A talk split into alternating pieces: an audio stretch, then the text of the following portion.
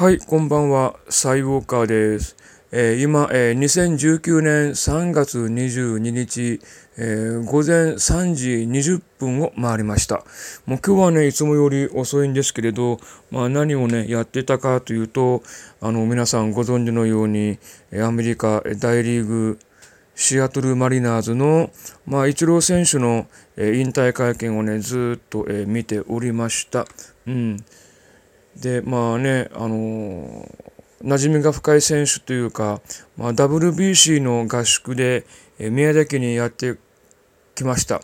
えー僕はね、宮崎に住んでるんで、えー球場までね、足を運んで、えーもちろん写真とか、えビデオにもね、収めております。まあ、結構ね、えー馴染みが深い選手ということで、まあ、彼が最後に、えどんな話をするのかなということで、えずっとね、話を、え聞いていたんですけど、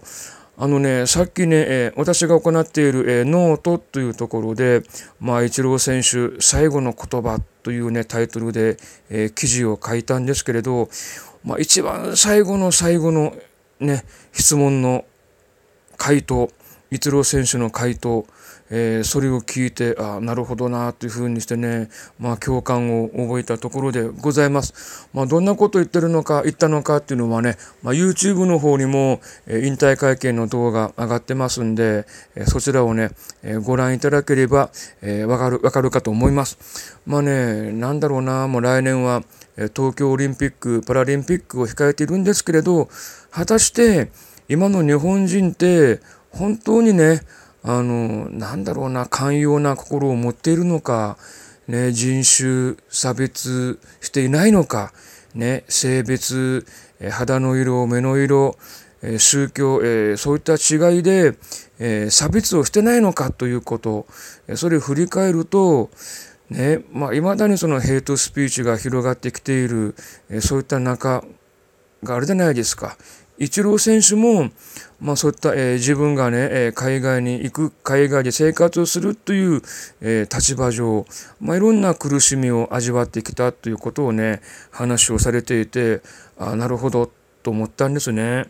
うん、私もね、まあ、イチロー選手ほどの長い海外生活を送ってませんけど、まあ、3年ぐらい、えー中国の上海市の、えー上海日本人学校で一応海外生活を送っておりました。やはりね、日本とは違う環境、まあ、しかも中国は共産主義の国じゃないですか。なんか共産主義の国は怖いとか、なんかね、もう嫌なイメージ、悪いイメージばっかりあるんですけれど、まあ実際ね、あの、上海の人って優しくて、まあいろんなね、え心遣いができる皆さんで、ま本当助かったんですけど、でもね、いざ何かあったんですよね。えーちょっと1995年の時、えその年は、えー中国からすれば、まあ、戦争勝利50周年記念、えだったんですね。その1995年だけは、ちょっとね、まあ、怖い思いをしたことがあるんですね。うんまあ、それでもね、まあ、僕の周りの、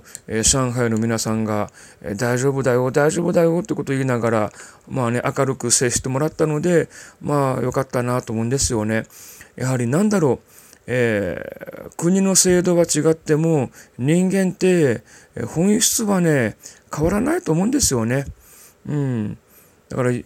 チロー選手も、えー最後の方で言ってましたけどね、まあ、その自分が海外で生活することになって、えー人の心をねおもんばかったり、えー人の痛みを、えー想像したり今までなかった自分が現れたんですよねということで、まあ、野球以外のところで、まあ、イチロー選手もいろんなその苦労をして、えー孤独を感じて生きてきたんだなということをね、えー最後に話を聞けてちょっとねあよかったなって、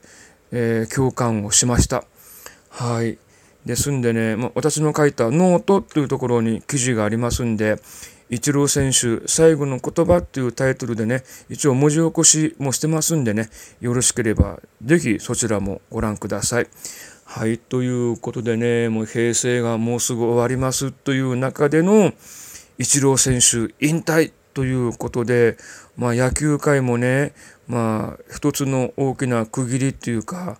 ね、そういったのを迎えるんだろうなと。またこれからね、えー菊池雄星投手とか、大谷翔平投手とか、新しい世代の、新しい時代の、ね、新しい選手がね、どんどんどんどん活躍していければ、またね、面白い野球が始まるのかなと思ったりしているとこでございます。